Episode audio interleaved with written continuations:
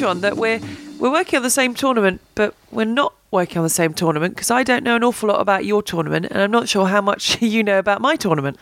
It's a funny one, isn't it? You just get so absorbed in your draw and what's going on. And I mean, I'm obviously catching glimpses of the men's, you know, I can see them playing and I see some results come in, but I'm working on the women's and it's all I can do really to try and keep up with the women's event. I mean, I think now as we approach the back end of the tournament, I think it's maybe a little bit different and a lot less matches. But at times we had 3 women's matches going on at the same time and there was so much to really keep up with. And I mean, to be fair, we've had some Megatron matches so far in this tournament. It's been absolutely incredible. So there's been lots of chat about it, loads of matches to keep up on. I don't know, has the men's been any good?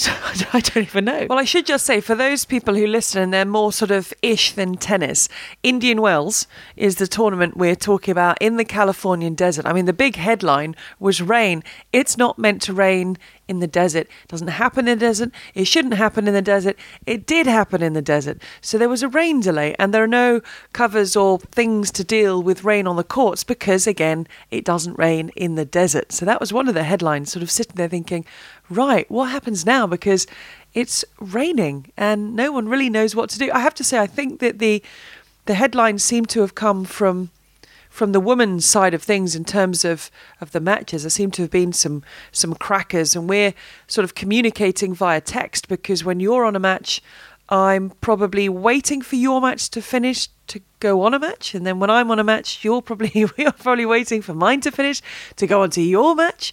But the draw's been good. This is always a good tournament because it's the first Masters event. It's a big draw, Indian Wells.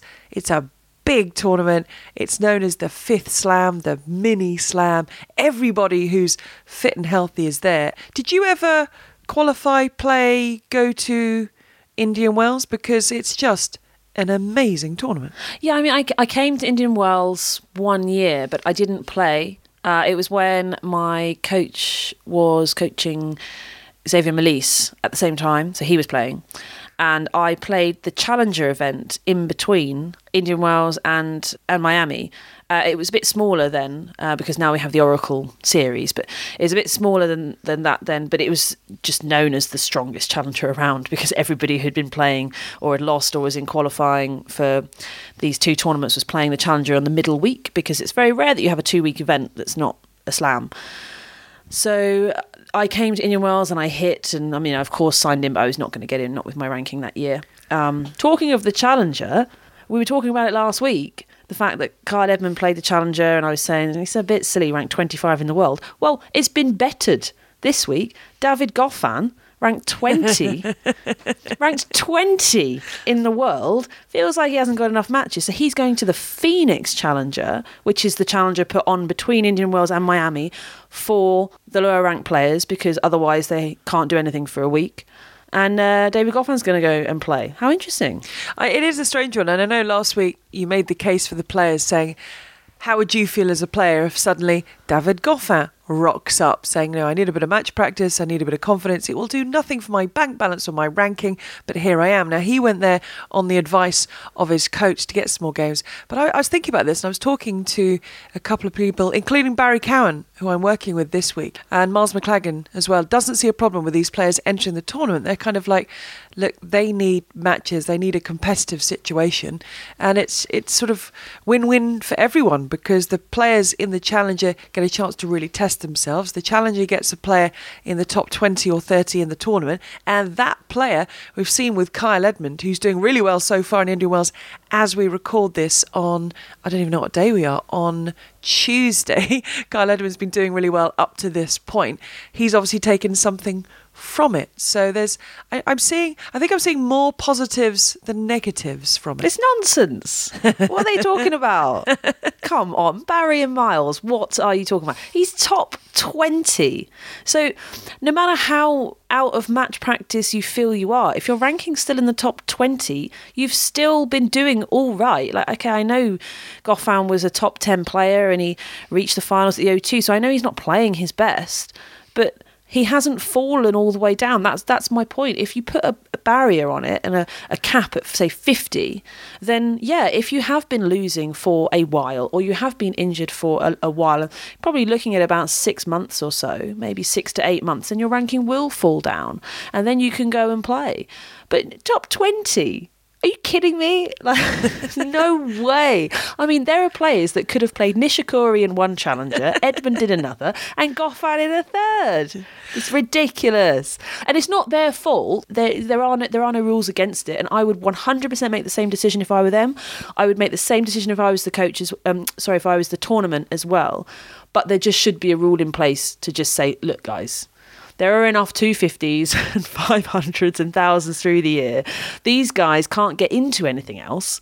So let's just leave it.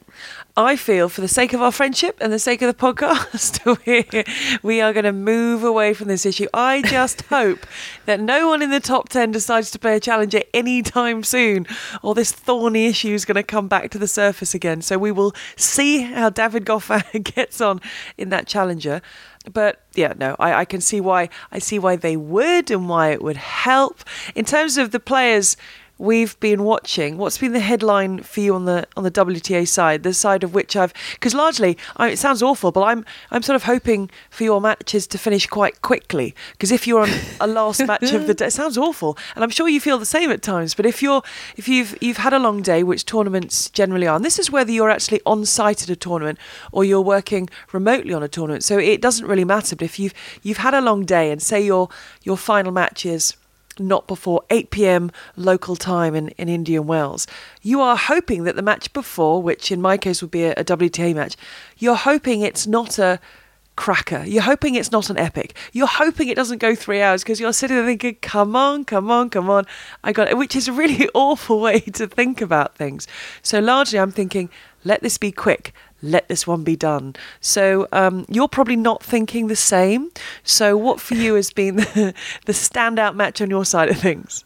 Well, it's funny, isn't it? It's almost like we've become different teams. And I'm kind of, team WTA, you're on team ATP, only for this tournament, of course. But yeah, well, I'm thinking much the same towards the men's. Well, talking of slipping outside 50 as a ranking, that is a very real threat for Venus Williams, because if she hadn't have won matches this week, which, by the way, she has, she's been phenomenal, 38 years old, remember, if she hadn't have defended this week, she would have been ranked outside 50. If she didn't go on to defend her points in Miami, because she reached the semi-finals here and the quarterfinals in Miami, she would have fallen outside 70. I mean, how ridiculous. But she's flying. She's absolutely flying. She's playing incredibly well. I mean, Venus has just been awesome. At the beginning, she was a little bit ill.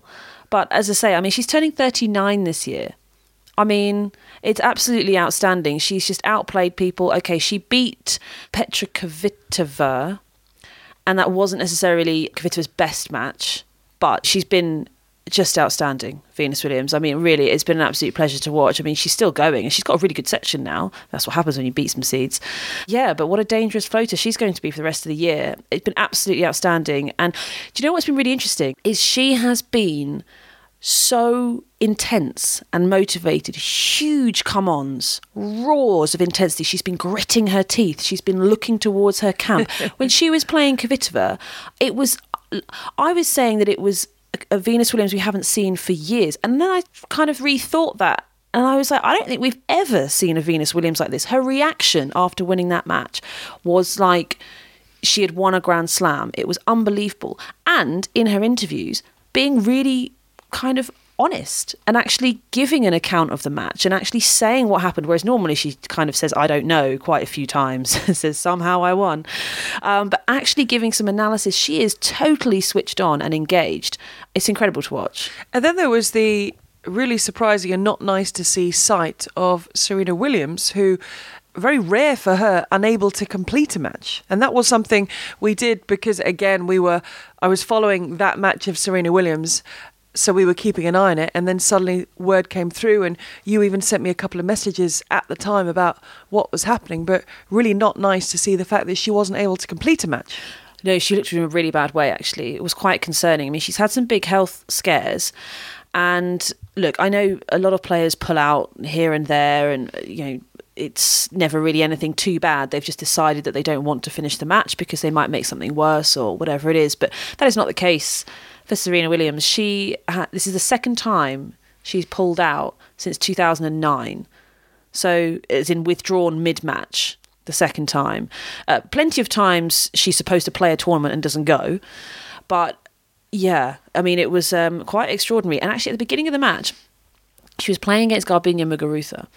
And the first three games, she looked really rough, but her shots were incredible. And I even said, if you look at Serena, you're very concerned for her. But if you just watch the ball, you're thinking, she's not going to lose a game, because the ball was incredible. Her shots were amazing. And that shows how well she was playing. But then she just really deteriorated. She looked very dizzy.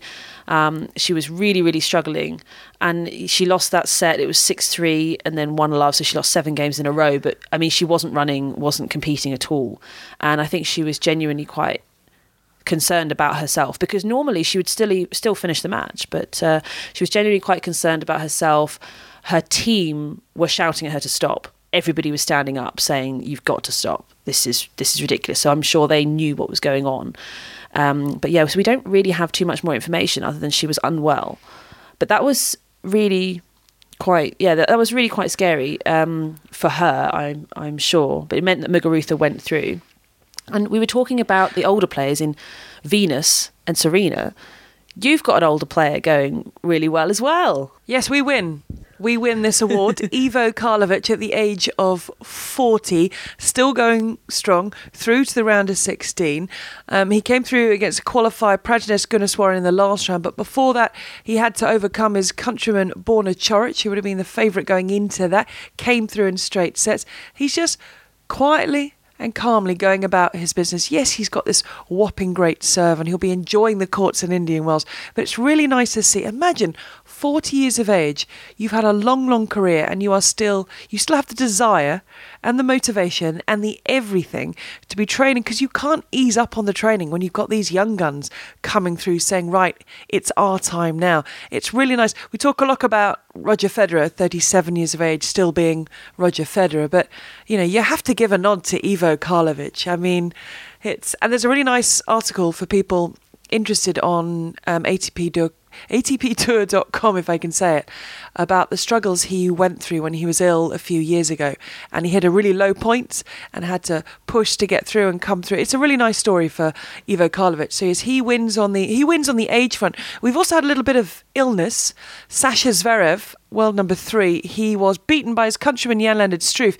Now, we'd heard he's had some ankle trouble this year, but he was in bed ill. And you know, when you look at someone and they look full of cold. So the nose looks slightly red and they're coughing and they're sniffing and they just don't feel right. And I was thinking, you talked about Serena Williams in those first few points. I noticed in Sasha Zverev at the beginning, he didn't want to be in baseline rallies. He didn't want to be going toe-to-toe with anybody. He just wanted to finish off the points really quickly. So there's a couple of spectacular points when he was thinking, if I can just bang down some serves and get this done, I might be able to pull through. Can you think back to a time when you were ill on court and you were just thinking, I've just got to get through, I've just got to make this as short and sharp as possible, because you get through, then you have a bit of a break, and then maybe you'll be back to normal. Yeah, well, that's what we were talking about with Venus, because she was very coldy in the first match, and it almost, I mean, she looked like she was struggling, but it almost made her play better because she was just finishing off the points much quicker. I remember I played the $100,000 event in Midland, where it was about minus 20 something outside, Michigan. It's all right, we were playing indoors. I was slightly worried for you then. But I had a horrendous cold, really, you know, the one that really knocks you out. And I played unbelievably well. I could barely breathe. I had so much tissue stuffed up my skirt because I had to blow my nose after every single point. It was falling out at times. It was horrible. And then the ball kids were trying to come and pick it up. And I was saying, no, don't touch it. That's gross. No, I can't get it. And all the ball kids had like a a box of tissues sat next to them, just for me, just so I could keep coming and grabbing them, and then I was just shoving them up my skirt because obviously I didn't want to give them back to them. Do you concede a point if your tissue falls out mid-point? Yeah. Like if a ball fell out of a pocket or the shorts under the skirt, you lose the point. So what happens if your tissue ends up on the floor? It's the same thing. So the first time you play a let, if it happens the second time, you lose the point. It's you. Basically, I mean, if it's anything, if it's a ball or something comes out of your hair, or your hat comes off, anything at all. So yeah, if the tissue comes down, the umpire should call a let, and then the second time they would just take the point away from you. So I don't think it happened twice. Might have happened once, or the umpire might have been very nice to me because I was coughing and spluttering. But I basically just teed off. And teeing off is something we talk about in tennis. It doesn't mean tanking. And tanking is where you're not trying your best. Teeing off is just like, nothing else is going to work. I have to go max out because I have to win every point within 3 shots. So I was playing an indoor event. I played ridiculously well. And then I got to, I think I won a couple matches in qualifying and the first round. And then the next match, I was just absolutely done. Like I couldn't even, I almost couldn't really swing my arms. They were just that heavy. So you can do it for quite a while. I think almost when you just get ill, when you start to get ill, it can really help. But when it is full on, like, I mean, it seems like if Zverev had a bit of a red nose, that seems like he's had a cold for a while. And that's just when your energy resources are completely just depleted.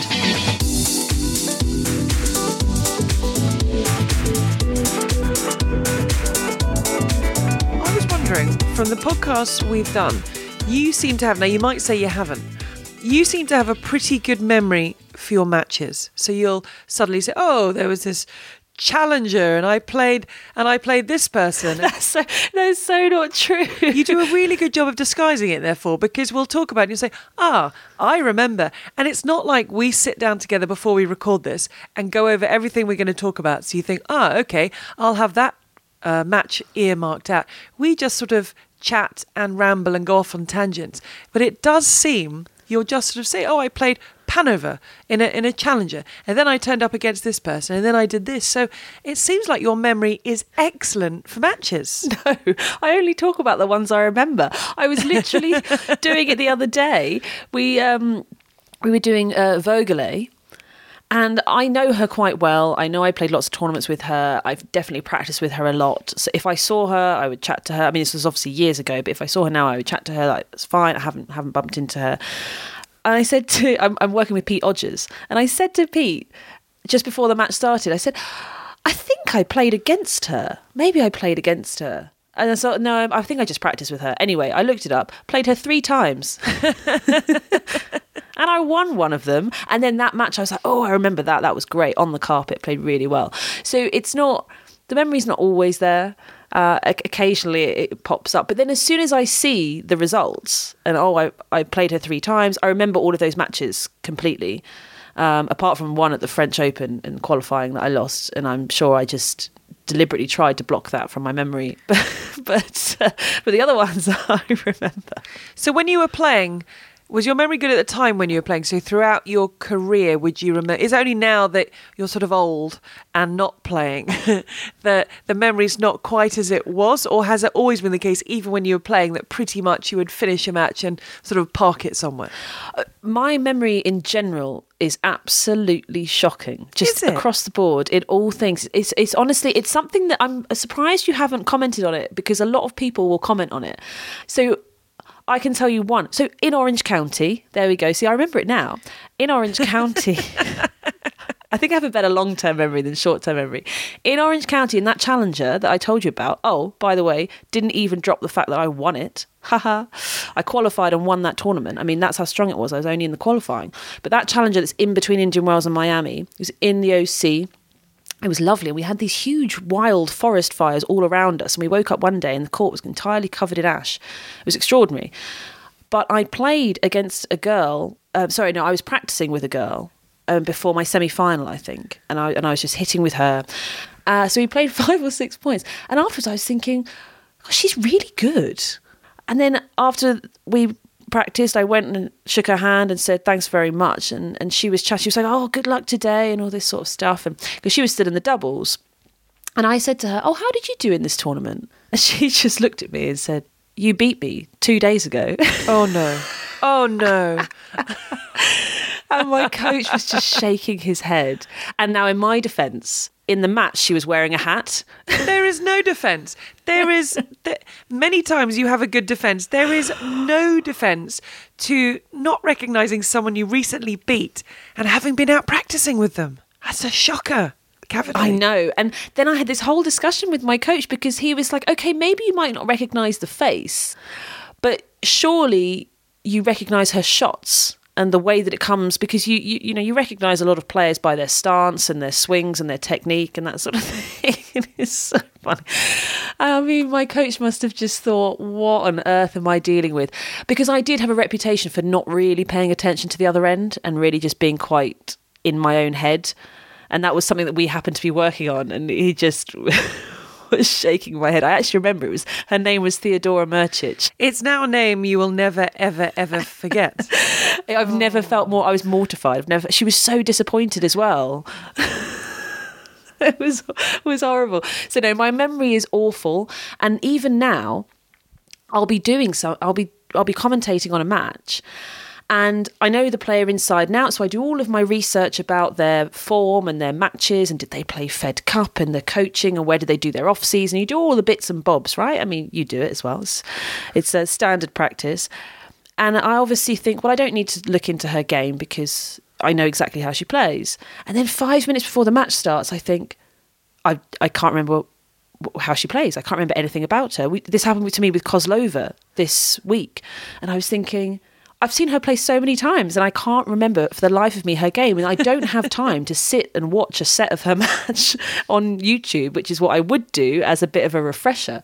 So then she starts and I do kind of think, I'm blanking, but it's somebody that it can be, honestly, it could be somebody that you know so well. It could be somebody quite, like a top 20 player, for example, and I could be thinking, oh my, I don't know, I can't remember.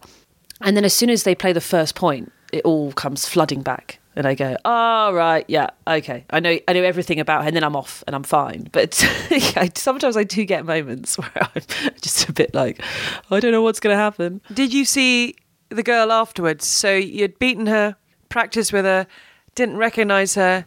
She was a little bit upset you didn't recognise her. Do you then go on to see her again somewhere, and did you sort of walk past each other, or were you over-friendly, or did you... probably blanker because you didn't recognise her? Oh, I tried way too hard after that. I was trying to make up for it so badly because she was so nice. And I just felt bad because she felt like she was so unmemorable to me in our match. Oh dear. Sorry, Theodora.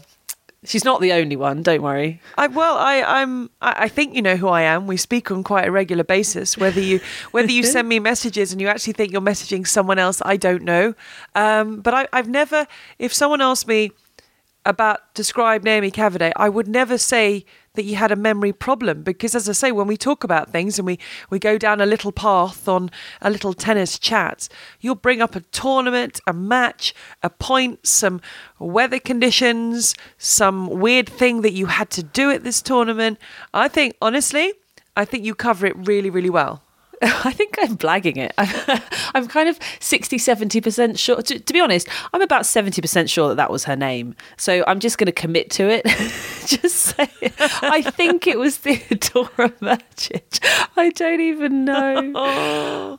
It's so, I don't know. It's something that follows me round all the time. And it's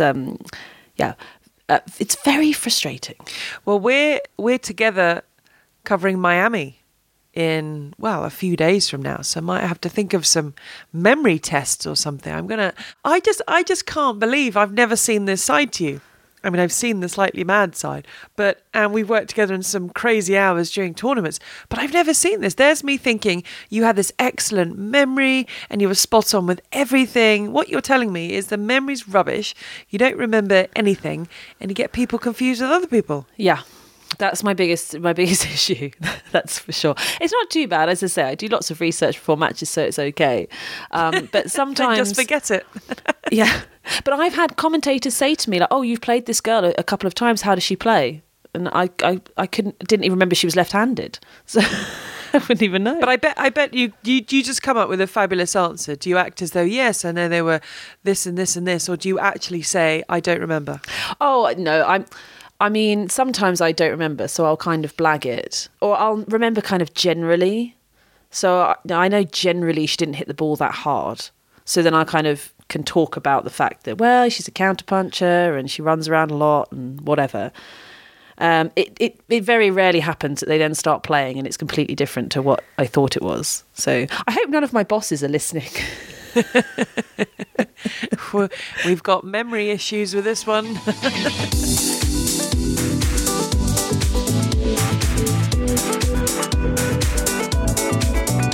Okay, now I'm going to ask you a question you might not know the answer to. How many matches, competitive matches, did you play in your career? Roughly, exactly. Oh. You can just guess. No idea. A professional career, probably 200? 200. So you've 200 matches and you're working with someone. You might be working with someone for the first time. So they're thinking, right, I'm working with Naomi Cavaday. I've got to get all my research. I've got to impress her, you know, bang, bang, bang. So they've gone through your back catalogue, which you haven't looked at for years and years. And they sort of whip out a match against someone which was match number 8 of your professional career. I mean, fair enough that you're not going to remember that. It's not as though I'm ever in a situation where someone says, well, can you remember that match you were commentating on, the person that it was very, they might say, the highlight from a tournament, or I don't know, your best Wimbledon match, or the best match you've ever seen between Roger Federer and Rafa Nadal, which is a lot more straightforward than someone, as I say, having gone into your archives that you don't even know and said, right, in the 9th match of your professional career, that was a great performance. And you're thinking, haven't got a clue. I don't actually have a clue. So it's I can imagine it is quite, I can imagine people saying, what's the best match of your career? Ooh. So what's the best one? Well, most memorable, or the best level that I played, or the best I did. Like that's very, I don't know, there are some nuances there. That all sounds like one. No, it's not. So the best ever performance I felt that I ever put out on the court, in terms of just purely from a tennis point of view, was actually in US Open Juniors. I played against Tamira Paszek, who was in the main draw as well, because we had that at that time. Players were making third round of the main slam and then turning up to juniors. I mean, God, leave us alone. We had Paszek and Cornet doing that. Wozniacki was doing it. Radwanska, Pavlyuchenkova, lots of players were doing it. And I played Paszek and I lost 4 1/3 at the US Open. And I think it was only second round or something. It was very early on. But it was an unbelievable standard of match. I played Tamira Paszek a lot, actually. And she was a phenomenal youngster. It's such a shame what's happened to her. I mean, she broke the top 100 at 16 years old. She was extraordinary. Her backhand down the line was absolutely outrageously good. One of the best I've ever seen. Yeah, that was an awesome match. I mean, that was kind of... Yeah, I mean, it was just a very, very high level. So in terms of performance, that one. The most memorable one, of course, is playing Venus at Wimbledon, but that was, of course, the most memorable match. I mean, playing centre court, opening Wimbledon, 15,000 people, it was packed by the end of the match, was extraordinary. Yeah, so I mean, they are kind of slightly different. But it's, if people just hadn't listened to the past 5 minutes on your memory problems and issues, not knowing anything, and they just tuned in for that little chunk there, they'd think, wow, look at that, she's got a match from US Open Juniors and who she played against and what was going on. So the Wimbledon one, obviously, I mean, gosh, if you start forgetting that Wimbledon one, they've got issues there if you're opening up on centre court. And then you've got the biggest win of your career. So I feel we've got the two sides of Naomi Cavaday. We've got the one that might not even remember to turn up for the podcast next week because the memory is so bad. And then on the other hand, we've got the one that's just sort of rattled off memorable matches. I'm not sure which one I am most of the time. I think, I don't know. I think the memory thing is a weird one because it's selective, and that's probably my own fault. I mean, look, you can't remember every match you play. And so obviously if it doesn't stand out for you for any reason, then you don't remember. But I mean, I was convinced I'd played Petra Kvitova. I think the first few times I commentated on Kvitova, I was telling people I played her. That's wrong. That didn't happen. I played lots of tournaments with her, and I very much remember when she won the $75,000 event in Monzon and I lost in the quarterfinals. Turns out I didn't lose to her. I lost to somebody else. I tell you what, if we ever enter a pub quiz, I'm not going to be on your team, because there's me thinking, well, it'd be a shoo-in if I had Naomi with me. I mean, her memory, knowledge, everything, it's up there. Just be making up answers as we go along. So, oh, man, a pub quiz when it gets to like a tennis bit.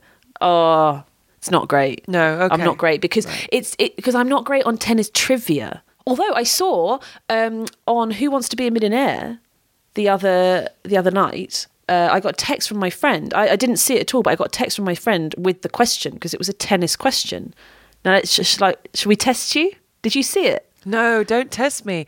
No, I didn't see it. What was the question? Okay, it was for $500,000, so quite large. Right. And remember, this is multiple choice, but it was who won Wimbledon, men's and women's, both players, in 2000. Right. So I was straight in there on the women's side. I knew it was Venus because she won 2000, 2001. So I knew that about Venus. I knew on the men's side it wasn't Federer. I can't even remember who it is now. You see this? I can't remember the answer. It's not Sampras. It's not even Isevich, because that was 2001. Who else won it? I just think this is brilliant that you set yourself up saying you were going to test me with a question from Who Wants to Be a Millionaire. And that. So hang on, at the time when your friend, did she text you this question? I mean, I can give you the answer if you want, but or I can just let you. Have you Googled it? No, why would I do a thing like that? Wait, I'm trying to work it out. Why can't I work it out? My memory's appalling. I remember everything else around 2000, but not that.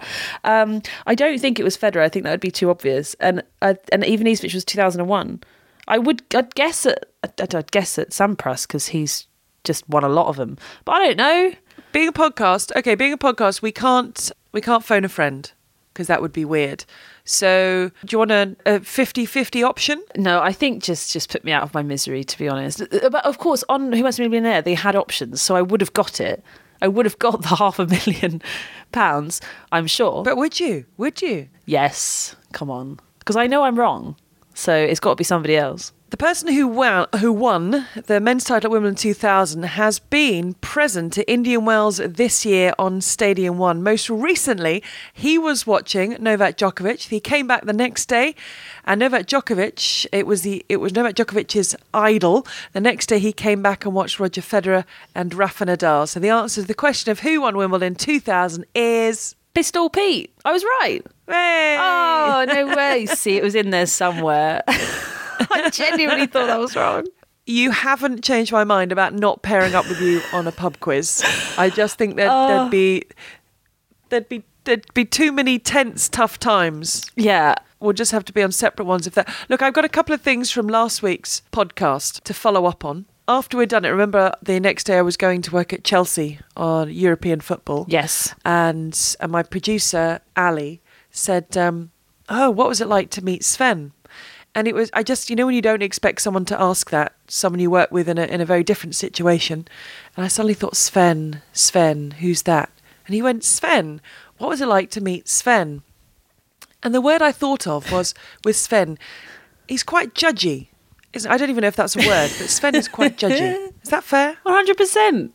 He has the most judgmental face, and he does just sit there judging people. For sure. I mean, it was lovely in many ways, but also, did I feel like I'd run up and give him a cuddle? Not really, because he had that sort of judgy look on his face. Yeah, and he's quite aloof. They're an aloof breed. They're not a really friendly breed. And I'm sure you saw that. I mean, he wasn't really jumping all over you when you got there. And, you know, he kind of says hi. I mean, when I wake up in the morning and go in and see him, I mean, he'll be asleep. I mean, if he puts his head up to even look at me, that's pretty impressive. And the same if I've been away, if he's been on his own for a few hours. You know, lots of dogs are so excited that you're home. He's kind of like, meh. People say they're more like cats, you know, and cats are not as cuddly. So, no, it wasn't just you, but he definitely made a judgment of you. that That really doesn't sound very good. And another friend of mine, Lee, because we posted some photos on our accounts of the meeting with Sven and Sven being there. He liked one of the photos and he said he only liked it because he thought I was sort of cuddling a fox. I mean, genuinely. And I said, why would I have been sitting in a pub cuddling a fox? I mean, that's just strange. But I think even though I told him Sven wasn't a fox, there's a little bit of him that still thinks Sven is a fox. And I mean, there's nothing I can do to change his mind. But yeah, he was convinced that we just found a fox in a pub and gave it a cuddle. Yeah, people are adamant that I'm walking a fox a lot of the time. The majority of people say, oh, he looks like a fox. But then some people are just saying, they just say, is that a fox? I say, well, no, it's not a fox, it's a dog. I have something similar but very different with the twins who are non-identical. You've seen them, know them. They look like they could have actually different parents. They are so different in sort of size and haircut. Everything about them is different.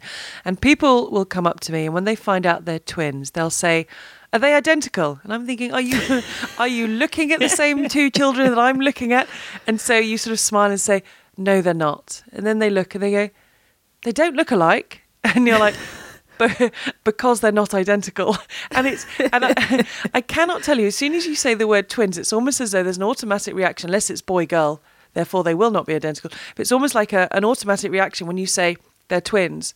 Are they identical? It's almost like it's a reflex reaction in terms of words that come out, and you sort of chuckle because that they could not be more unalike. I mean, it's insane. But then you sort of chuckle and you just sort of laugh. But it's just then they don't really know what to do. So then they don't look alike. Well, they're not identical. So they don't like it. No, they're not identical. So they're not identical. And you're thinking, oh my word. So that's my kind of Sven fox. But what is that about, though? Is that just because people don't really understand twins and they just automatically think of twins being identical? I think so. And they don't really get what non-identical twins are. I don't know. I mean, I don't know any non-identical twins apart from yours. I'm just trying to... Well, I suppose in tennis terms, we've the Bryan brothers who are identical. We've got the Pliskova twins. Actually, I say that. My dad's brother and sister are non-identical twins. Yes, but I didn't even remember that. No, but they can't. But they're a boy and a girl, so they would never be identical. That would be weird. Yes, but so I said I don't know any non-identical twins apart from yours. So I was saying like, well, maybe people don't know what non-identical twins are like. They just think that twins are just always identical. And then I said I didn't know any, and then I realised I have some in my family. God, I'm sharp. I feel we get a worrying revelation about you each and every week. Last week we had the revelation that if you stretch or are pushed to your limit, then you need to go to the toilet. Oh yes. In your words, I'm about to wet myself. Has anyone got in touch about that? Is anybody else? No one's in agreement with that one. I don't know. You may have had a little support with the channel changer. You had a bit more support with the heavy petting. There's been people in the past that have also agreed that shortbread is a nice thing, but I think no. There has been no one that's come forward. I even spoke to the guy I've been doing some personal training with. And I said, so, have you ever had a reaction? He's trained loads of people that when they get to sort of an extreme point in stretching or working out, that they want to have a wee, they want to wet themselves. And honestly, the look he gave me, he just looked at me and said, are you serious? And I said, well, no, apparently she's serious. It's not me. And he said, I've never heard that. To the point where he has never heard that, even via someone else, he has never heard that. So then I said, well, what's the strangest or most unusual thing you've heard about someone who is pushed to the limits? Or maybe let's stick with stretching when you're stretching them.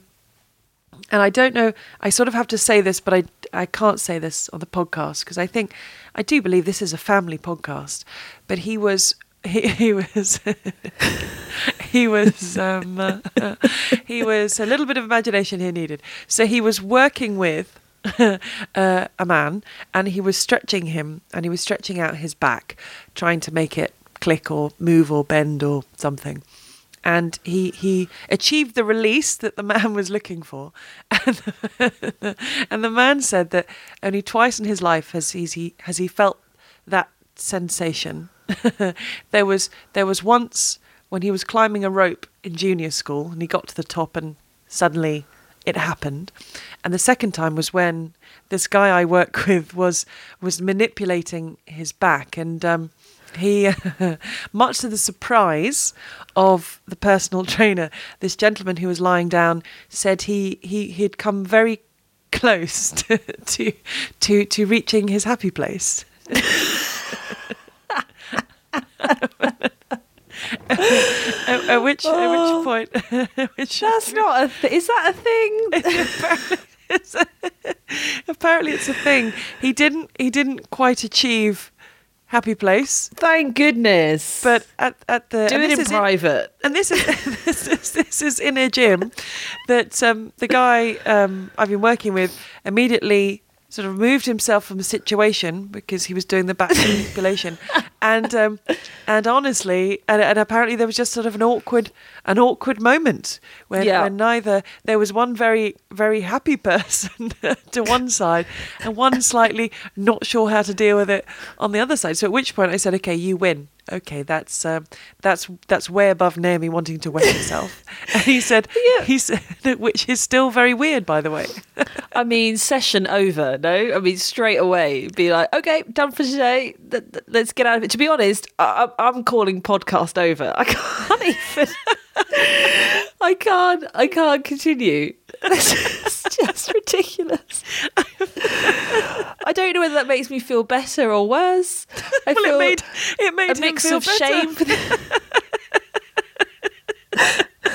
Oh my gosh! I mean, how is this guy still training people? I mean, I would have been out, career over. Well, he's obviously got a magical touch on some people. I don't think that he worked together with this particular gentleman anymore, because I think it became quite a strange situation. But I think the surprise for me, apart from that, was the fact that he had a story that could be something sort of stranger than for you and your feeling when stretched. So there we go. He thinks it's slightly weird, your reaction. He had a fella with a altogether very different reaction. And I think I agree with you. I don't know whether this is a good or a bad place to end the podcast, but I feel we may have found a natural end. Do you know what? I just want to go. I just want to go. Just go and enjoy your matches. Oh, I'm going to need a week to recover. You don't enjoy them too much, and I look forward, if you remember me and the podcast and what we do, because I'm slightly concerned now that we're going to be linking up for the Miami tournament. So there's a lot that can happen between now and then. But I look forward to actually being in the same place as you, let alone the same tournament. Actually, the same place, so we can sit down and and get back to it. Yes. I can't even think about it right now. Just whatever, Gigi. Just go. I'm going. Bye. Bye.